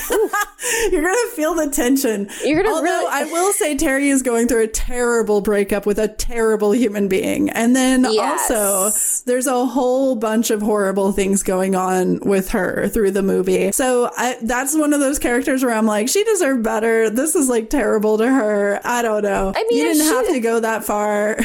Yeah, like if she would have just stayed with Joey and just would have been like, it's okay. And I don't know. But also, it's like, I don't want to blame her because like she's got a lot of like shit on her plate. And so, of course, she's just gonna, yeah, of course, she's gonna feel a certain way about things and, and do what she needs to do to feel safe. You know, I feel like that's like Terry's story. And sometimes, and, I know, I, I really, I really, uh, you know, empathize with Terry. And so do I. Yeah. Yeah. I emphasize or empath. I empathize with Joey too. I think too. that Joey is really a fun character. Yes. That was kind of the thing was it was a movie where the two women that were kind of leading everything up were kind of cooler than the movie, I guess. Yeah. And so the whole time, like this is where Pinhead kind of flies off the rails and stops being scary and starts being really oh, goofy, kind yeah, of, because yeah. it's all one-liners now. Stigma. And it's not to say that it wasn't before, because your suffering will be legendary legendary even in hell is quite the quote. but I also have to say that like that's what it all becomes, right? Is like after that, every time he shows up, soundbite, make a gif out of it, you know, like send it to your friends as a meme. Um, mm-hmm. and that was like everything that he said was always kind of just like written to be to go viral, right? Like before yeah. viral existed, but that version of it where it's like give everybody like a little thrill by throwing out a one-liner pinhead.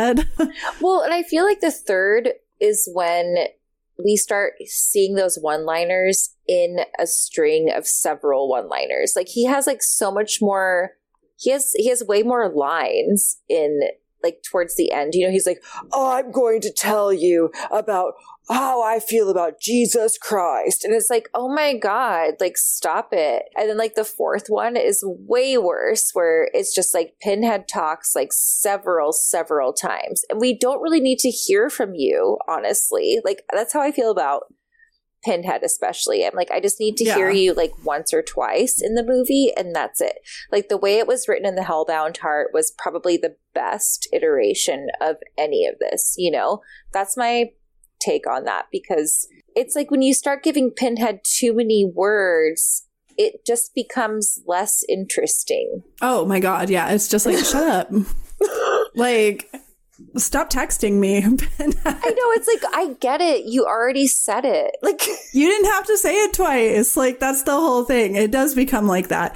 Because as we talked about at the top of the hour, right? Is like we're basically saying this is a character that's way better mysterious. Like Yeah. please don't go delving. They do delve into his backstory a little bit. Sure. And then he's like, you know, a tragic figure who used to be human. You were human once, you know, like Yeah. that stuff is kind of like, sure, okay, they were human once. We don't need to know anything else though. Like with some of, I want to hear what happened with all of the other Cenobites. Me too. I don't particularly care about what happened to the Pinhead because it doesn't really matter. So Yeah. it's always weird whenever they put all of this, as we said before, like the undue focus on Pinhead is a little strange. It becomes very glaring as the franchise goes on because you're like, this is the thing. Julia was a very strong antagonist and Pinhead is not that strong of an antagonist because the whole introduction kind of posits him as this character who doesn't give a shit either way. Like in the Hellbound Heart, this has this moment where, yeah, he's just like, I guess we like misread everything with Frank. Um, like, you know, like I, I, it seemed like he wanted one thing, but it, yeah, I don't know. By the end, it just seemed like he wasn't that into it. And it's like, well, we have to continue torturing him. He did bring this on himself and a horrible piece of shit, you know? So like we've got our hooks and we don't particularly want to kill Kirsty. So like, let's, let's continue to torture Frank. Yeah. Like we're Yeah. familiar with him. He's also annoying us now. Like he's trying to be like all like, I beat you and guess what? You didn't, you know, the whole thing I think was like, it, it's better for it to be kind of like, oh, okay. Yeah. I guess we should torture the shit out of Frank. Yeah. I just love that kind of casual behavior towards it. Whereas, Yes. yeah, as time goes on, it's like, Pinhead is like, I'm against you personally, and like kind of weird Yeah. It, it- very like biased and strange and doesn't have like solid chain of logic anymore. Since these movies are fairly disappointing, the we can talk very briefly about the I, I include very briefly because the space Hellraiser is um Oh God, the fourth isn't it one- better if it's just Event Horizon? Like straight up, like we have we already had a space Hellraiser. I know. So this is like when I first. Okay, yeah. I'm gonna just leave whatever I was gonna say before out of this because now you've just like given me a new shiny box. Um, so oh, because we didn't talk about camera face. No, we didn't no, talk no. about CD head. I was just gonna. Res- I forget what I was even gonna s- respond. I was like, "Oh yeah," like I was like, "Oh yeah, yeah, deep, deep." I'm gonna say something deep. Uh, so anyway, but you, then you were like, "Oh, Hellraiser 4. and I was like, "Wait, what?" It's uh, Hellraiser in space through time, time and space. I know. I'm like, "Oh, past lives." Oh wow! Hellraiser 4 was the first Hellraiser I ever saw, and it was. Now I'm wondering. I I feel like it was like I was very. I was. I had like a fever. Like kids get fevers all the time or whatever. And my, I think either my dad or my brother was watching me, and one of them was like, "Oh, let's watch Hellraiser 4." And I was like 9 years old.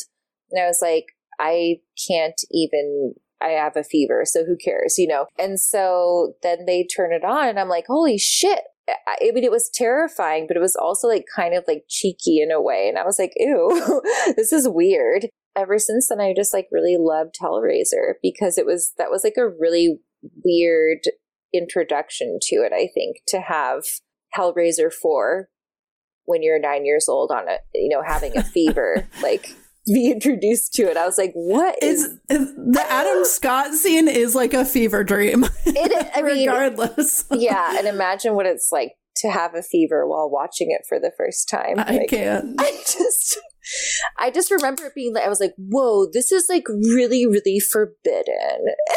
It's like, why am I watching this right now? You know, it was just really weird.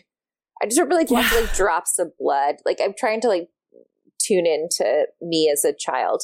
But then I watched it again like a week ago and it's like incredibly cheesy and also kind of cool though because I do love space, like 90s space stories. I think they're like really cool. They are.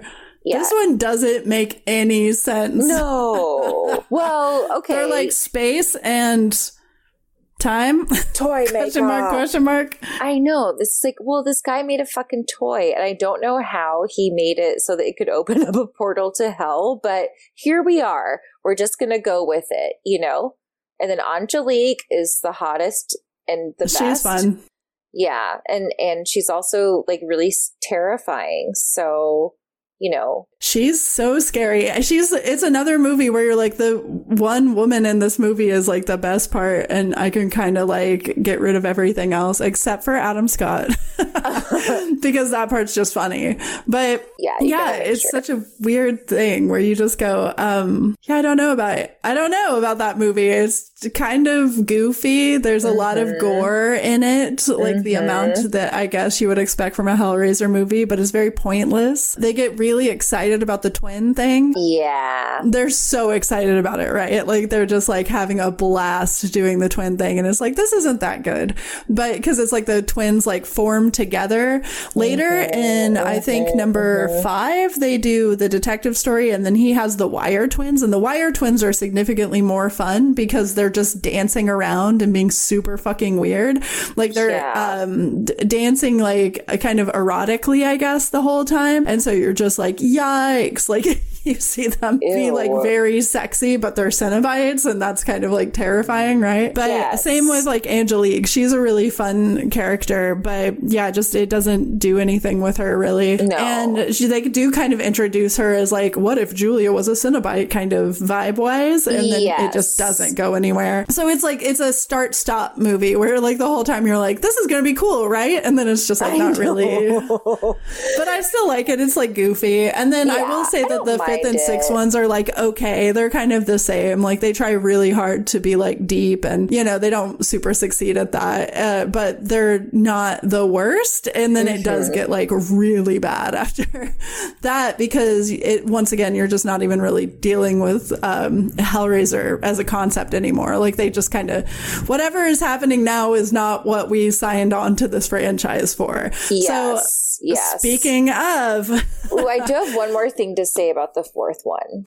yeah, what is it? Well, just that oof, the the earliest like where it's like, oh, like where where the toy maker is making all the toys and stuff, making like that box. The person's house that they go to, I feel like they're really giving like a Marquis de Sade. They're like, oh yeah, like where the Marquis de like just I don't know, just that kind of vibe. And I'm like, ew, it's disgusting. That's all I had to say. yeah. yeah, it was.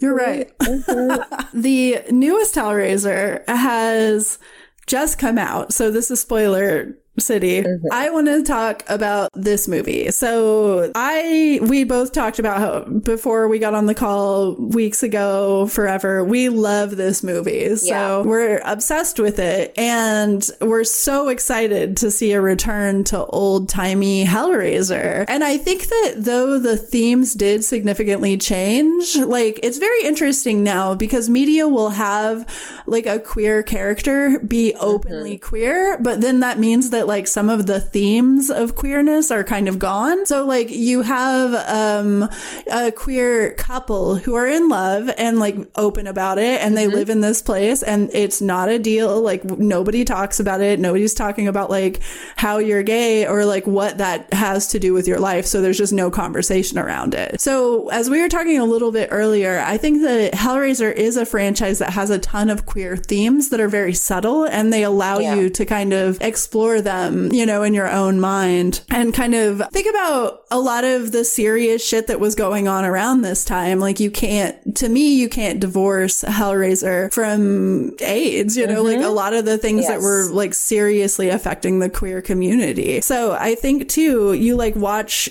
kind of the olden days and there is still this like this kind of surprising level of queerness to it, even though you're definitely dealing with like the classic, like, my brother is having an affair with my wife. And like Yes. you know it's it's very straight you know like on the surface. But there's a lot of themes in it that make you be like this is a very queer movie. And so i think with this one it had a, a queer like the pinhead of course queer person. And then you have uh the couple. And so it's like there's multiple a like people who in life are like lgbtq people. And then you have also queer characters. And yet that kind of means that the themes change a little bit to where it's like, that's not the focus anymore. So now instead we're telling this story that where there are like characters in this story. So it's kind of normalized in a different way, but that also, it's like you almost lose something and gain something at the same time. It's always a really weird thing, hmm. like with how queer media has changed over time because yeah. it's like, yeah, you're, it's like the same with like X-Men or something where you're like, X-Men, you used to have to like dig for like the queer themes, but you would always be able to find them. And the themes were kind of like baked into the concept in this way where it was like people fear and hate the mutants for things that they can't help about themselves and like, you know, that kind of thing. Mm-hmm. And like, you know, they, they grow to embrace it, but like, you know, it's something that everybody else hates about them. And like all of this, there's a lot of queer allegory there. But now it's like you read X-Men and that's kind of gone, but you actually have out queer characters. Mm-hmm, mm-hmm, mm-hmm.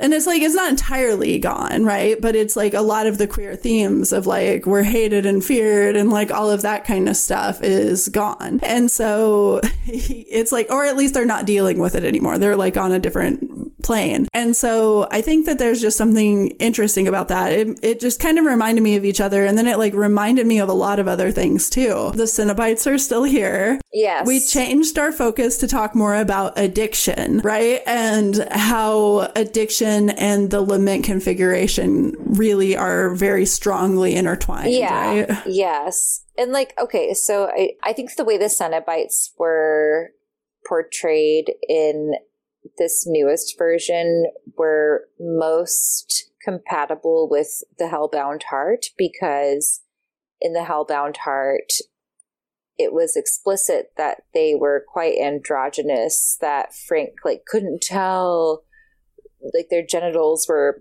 taken away and that, you know, all this like weird stuff. And but basically that they just like he he was like, I don't know what gender this voice is. I don't know what gender this body is. I don't know, you know, this, this, and that. The Cenobites were like, well, we don't really give a shit, like what you think, or, you know, it was just like, all right, cool. That's not really something that we're concerned about. And I felt like the Cenobites in this iteration were also similarly honor, yeah. honoring that, you know. The motivation of just being like, we truly don't give a shit. Yeah. About like, um, I don't know. You like, you're you're wrapped up in some stuff that like we have we don't want anything a part of. You know, we don't want to be a part of that. You know, we want nothing to do with. I don't know. I I I really, really liked the Cenobites in this one. I don't know. I think I read some stuff about how they're like, "Oh, where's where's the original Pinhead?" I forget his name now. Doug Bradley. Doug Bradley. There we go. Yes, and it's like this is just a different. It's a new generation, I suppose. Now, now we've got Pilf, the Pinhead. I'd like to fuck. yeah. Somehow, all of a sudden, uh, Pinhead is really hot. Yes, I looked up earlier today how many pins Pinhead has in their head. how many pins would a pinhead okay, yeah. well, answers.com confidently said 130. So I was like, okay. But yeah, yep. I'm I just yeah, it's interesting like the the the addiction side of it I was surprised that we had not explored that yet in the Hellraiser world because I feel like Hellraiser is always about dependence on something, no matter what it is. I don't know. What are your thoughts on that? I think that you're right. Like they hadn't explicitly taken somebody whose pleasure was um was drugs, Substances. right? Because I feel yeah. like that's like what she's about. Like she has yeah. this relationship with someone who she refers to as a cute boy. Yeah. But you can tell a lot of their relationship is based around the fact that they have kind of shared toxic habits and Yes. That's fine. Like God knows we've all been there in some way, shape, Absolutely. or form. Absolutely. But you definitely have something that even on paper, even right off the bat, her brother's like, I don't like that guy. Mm-hmm, and mm-hmm. she's just like, why? You're just mad, you know, all of this. Mm-hmm. You're upset I'm having fun. and he's like, Are you having fun? Like, it doesn't seem like it. She just, you know, the way that this movie is shot, right, is like so beautiful. I know, and I know. I think that they really made it work with like the CGI. You know, like there's been so many technological advancements since the original Hellraiser was made. So there's a ton of things where they were running out Mm-hmm. of budget left and right, where now it's like, we just did that in post. Like, you know, we have artists who are out here animating like massive parts of this movie. and I think it looked like I'm a big fan of practical effects. Like, I, uh, there's no Mm. beating that Mm-hmm. original Hellraiser, even the moments where it is kind of like shaky because they're kind of trying to get through with no money. Oh, I think that, it. that you can't forget, you know, how beautiful that scene of the skeleton and like all of the goo and, yes. you know, when And Frank is like attached to the rising up. Oh my Yeah, god. absolutely disturbing, gross stuff, but it's also just a truly beautiful scene in the movie. Yeah, stop That's animation is amazing. Yeah, know? it's like if you've seen that scene, you know what I'm talking about immediately. Mm-hmm, like that's maybe one of the most memorable scenes in horror history and even film history, right? Yes, So I agree. I think that there's a lot to say about it, but then it's like you look at this new one, and I think that they did wonderfully because they were really allowed to kind of go off, right? So Yeah. the Cenobites, they introduced some new Cenobites, which made me very happy. We have a new Pinhead. I loved all of this. Like, don't even care what happened to the old Pinhead. It's cool. Love you, Doug Bradley. You did an incredible job. But you need a break. Doug, You need Doug a break, Bradley. and you Just, you know, truly went through hell in those movies because you were not given a lot of very good content. well, also like putting on those costumes apparently was like super painful. So like, Ugh. thank, like thank you, Doug Bradley, for your service because Thank it you was for really amazing. But it also meant that we could afford things like the house that's covered with oh my god, the- with- mechanical gears and stuff, like Yeah. all over. It's like this huge mansion. yeah, this like very this like macrocosm of the box. Like basically, yeah, there's like yeah. cages everywhere, Oh like all of that, which made this be a great movie. I know, I loved it. and so like that was really cool then there's this whole um like you know the fact that the walls are moving and all of that stuff that's stuff that they had to work really hard to pull off in those first two movies and now they can just do it in animation Yeah, and it was like they were like, we're literally like, tearing. we're- have people on either side of this set, like pulling ap- apart this wall, making it look realistic. You know, like it was, you know, stop animation. It was also like real sets, I guess. So, Mhm. which we don't have now. We have computers to do that. So, Yeah, I think that they did a good merge with this one Yeah, because I I, think so felt like that's it is like I love practical effects. I also love CGI. I think that the way that you get a perfect movie is a little bit of a combination yeah. where if one of them has a failing, then the other one picks up the slack. I, and also Mm-hmm. CGI artists work really goddamn hard, you know? So it's like there's not to it's like cuz I feel like there's this idea that like practical effects like that's like hard work in the trenches and then you have like CGI and people are like that's bullshit you do on a boop, bop, bop, computer. Yeah. And it's just like either way, people are like not paid enough and overworked and doing way too much, you know? Not to Mm-hmm. say like that's the experience that the people on this film had specifically, but in the Yeah. industry overall, people are just underpaid and they work really hard. And it's the same if you're a practical effects artist or if you're, you know, a CGI artist. Yeah. Either way, just- you're working your ass off. they're just different ways of doing it, right? You know? They can help each other, Yeah, augment one and the other. That's like the best way to do it every time. Yes. That's how it is with like when people were worried about, you know, the transfer to digital sound. It's just Oh, like, why just- don't you all just figure out how to work together? And that's whenever everything gets really good. I know. I know. Like, oh, one does not exclude the other, you know? Yeah. So, I mean, they used it for all it was worth here because like i said there's all kinds of things where it's like we would have gotten similar like a couple of the similar scenes like there's that scene in the hospital that we might have still been able to get but it probably would have been abbreviated. Mm-hmm. And i loved that that scene was able to breathe right? Because that was a terrifying death. Like you were just like no no not the Cenobites. I not this lady. she's clearly awful but she doesn't uh-huh. like She- it you know? she she's was- like dying. And she was like the executive assistant, you know? Like, she's she was someone who like really really knew everything but was also just someone who could really remove herself and i think she believed that where she was like yeah i mean I just did what I was told and I was close enough to really know about it, but like it's not my life. And she did away with the box and then it I fucking know! came back. That's like the part where you're just like, no, I you did everything. And she knew it was coming. And that was even worse. I know. Just that scene where she's just like going through the hospital and you're just like, oh, you don't have a chance. when she was accidentally cut. That's like when we I really hate it. When she was like she's like I did it to myself. And you're like, You're like, God "No!" damn it. You God. kinda did. It's like that's like that carries a lot of weight what you just said. Yeah. And the fact that she was just like face to face with death. Let's fucking go, I, I guess. know. Like, fuck this. that guy still is alive, we find out. But then uh, he's like Mm-hmm. completely turned himself into a little maze himself. And Inside so, out in a way. yeah, things just get worse and worse from there. Yeah. But you have, yeah, just basically, I think this new character was great. I think that this new protagonist, the central protagonist, I think she was awesome. I would love to see more with her.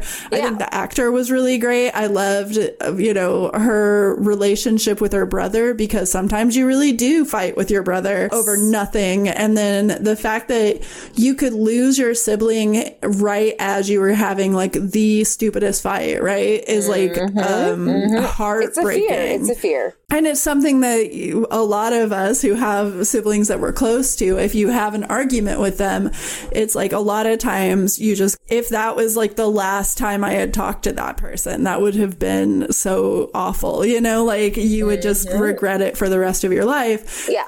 So sh- that's what she takes on the lament configuration, right? So she decides that she's just going to choose regret. And like you were saying at the very beginning, but that's it. Like the lament configuration is the end, but it also ties back to the whole beginning of the conversation because the lament Yes. configuration is what she chooses. First of all, we don't know what the lament configuration means until this movie. Like the boxes are Mm-hmm. Called the it. lament configuration, but we don't know what that means. And it turns out that the lament configuration is the box not doing anything, right? Like the box in its original form. It's the moment we meet it and we're already in the lament configuration, aren't we? Right. Yeah. Yeah. And it's like you can choose to try to change, but like ultimately, You'll always be saddled with all the stuff that you put on yourself. right. So, like as Kirsty tries to go find her dad in hell mm. and isn't able to because it's just Frank fucking with her, she knows that her brother's gone. So Well, her her dad. Well, yes, as Riley, she knows Yeah. her dad is gone, and then Kirsty, does she know that her that her dad is gone? she though? learns in the second movie after she, She finds. Frank, right? So Yeah, yeah. it's like basically she finds out that she was called there for nothing. We don't see a reconciliation with that though. She No. still is trying to get her dad back through the entire movie. Yeah. Um, And then it kind of goes off the rails because she's like, maybe he is gone. I don't really know. I don't, I don't think that that's really concluded in a, any kind of a proper way. But it isn't. Yeah, but but in this one, we really do get like Riley being like just just realizing in the middle of it, pretty much, you know, just being like, my brother's not fucking here anymore, and yeah, I gotta figure out how to get the fuck out of this because like your like spooky wraith version of my brother isn't my brother. yeah, you know, she's like, "Oh, here you are," and then she's like, "Oh, I'm hugging like Frank body," you know, like like you know, like a very jelly like skinless person, you know, a, a Julia, if you will, you know, hmm and she, but she's not seduced by that. Like so, so in this one, no one, she doesn't even like hear the call to get skin, you know. She's like, yeah, Yeah. no, I can't fucking do that. Like, I don't even think that anyone could convince her. She's pretty. She's like a very strong character. Yeah, that was it. I think she Yeah. kind of had this surprising strength at the end of the movie.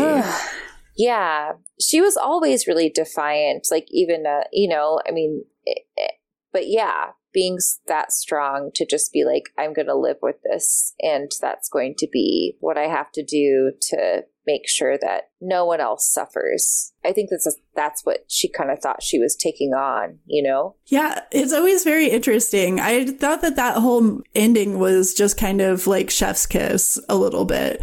And I loved the whole movie. That was it too though. Is like I loved Jamie Clayton, who could be a better pinhead. I mean, I know that was fucking tight.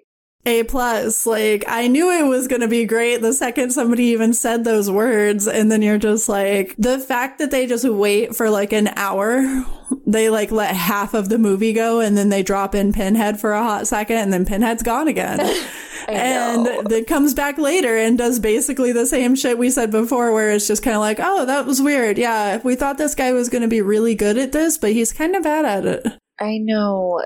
And also, this is where the rims of sensation come in. Like that, that pinhead says that, and like I'm weirdly turned on, and also really like, f- like not okay with it. Like it's like, so don't. funny to me because I was like, I know that, like I've heard Clive Barker say that Pinhead got like love letters from women and stuff, and Ew. he was like, it's wild because Pinhead's never done a decent thing ever. No, and like you know, he's a horrible character. He's like a bad person. I know He has never done anything redeeming. There's nothing like good about him, but like people are like want to marry him. Ew. And I was like, that's so weird and strange. And then there's Jamie Clayton Pinhead, and I'm I just know. like, well, that's oh what- no.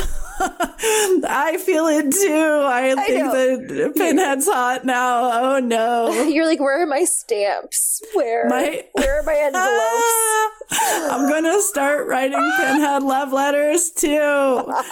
it's so upsetting, but it's just how it has to be. And it's because you see those photos of Jamie Clayton like holding the lament configuration and being Jamie Clayton, like just being regular dressed Jamie Clayton. Jamie Clayton's like 45 years old. It looks like, uh, I don't even know, a 45 year old who's extremely hot. Yeah basically. And just like, I don't even know. I'm always just like, what the hell? I'm so glad you got this role. She seemed like she was super into it. So yeah, I love, I love when people do genre things and they're super into it. It's, it reminds me of like Jennifer Tilly in Chucky movies where she's just like, I love being Tiffany. I love it. And I'm just like, yes, yeah, I love it too.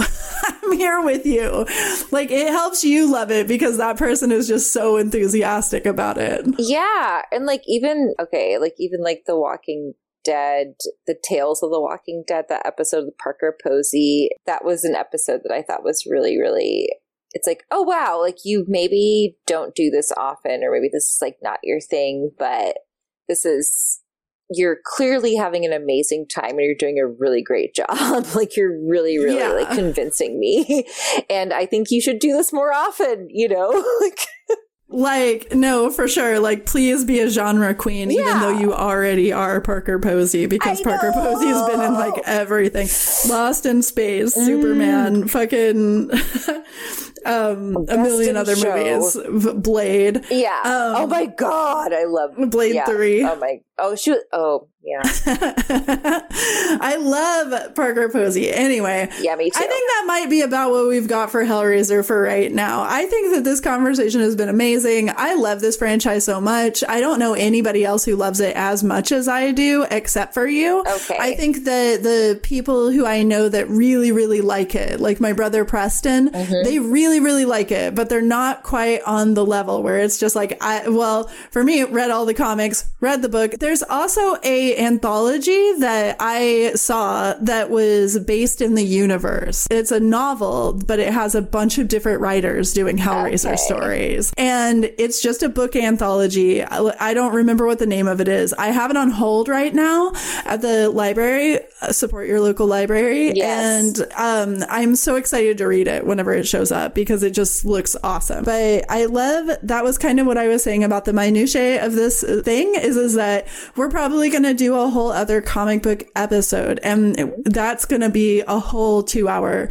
conversation. It's like, this is such a rich universe. We barely covered all of the movies. Like yeah. we talked about only a few of them. Yeah. So this is such an incredibly rich franchise. And I am just so grateful that we got to actually sit and talk about it. Oh, me too. Um, I yeah, I, I'm super grateful as well. And I'm so glad that like we were able to do this. It was just great. And yeah, you'll be very excited to be like, oh, there's all these other Cenobites that are so creepy. Mm-hmm. Um, there's a universe of like weird ass Cenobites uh, awaiting you. Such sights to show you. Yeah. In fact. super stoked about that. So. Yeah. Yay. So uh, go ahead and tell everybody just one more time where they can find you because uh, you're still, it's like mostly the Seed Beads account, right? Yeah. Um, it's seed beads all over the floor. And we will link to it in the show notes as well. Mm-hmm. Seed beads underscore all underscore over underscore the underscore floor. otherwise known as seed beads under the floor, on the floor. Okay, yeah, yeah we'll figure this out. yeah, I mean, I'm not good at marketing myself, so. That's okay. I highly recommend that people check it out because I just really love the designs that you come up with. Thanks. And I think that people will be able to see the connection between like the meticulousness of Hellraiser and the beautiful patterns that you come up with. So yeah, I am starting to see the connections too. Shit. I'm like, oh no, I'm going to open it up. That's not good. You're going to straight up make a pattern that is the lament configuration. Ah. I'm to be like, Emily, no! I know, and I'll be like, I just made my masterpiece. It's like, oh no. it's like a pattern, but it's also a puzzle. Shit. Oh my God. Well, you know. Here we go again. Let's look forward to that. Yay.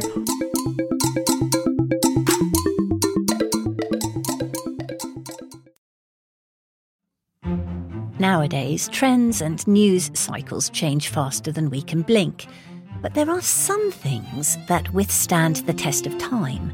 And if you're looking for a connection to something timeless, and maybe also a glimpse of life at a slower pace, I believe everyone can relate to the very human experiences explored in Jane Austen's novels.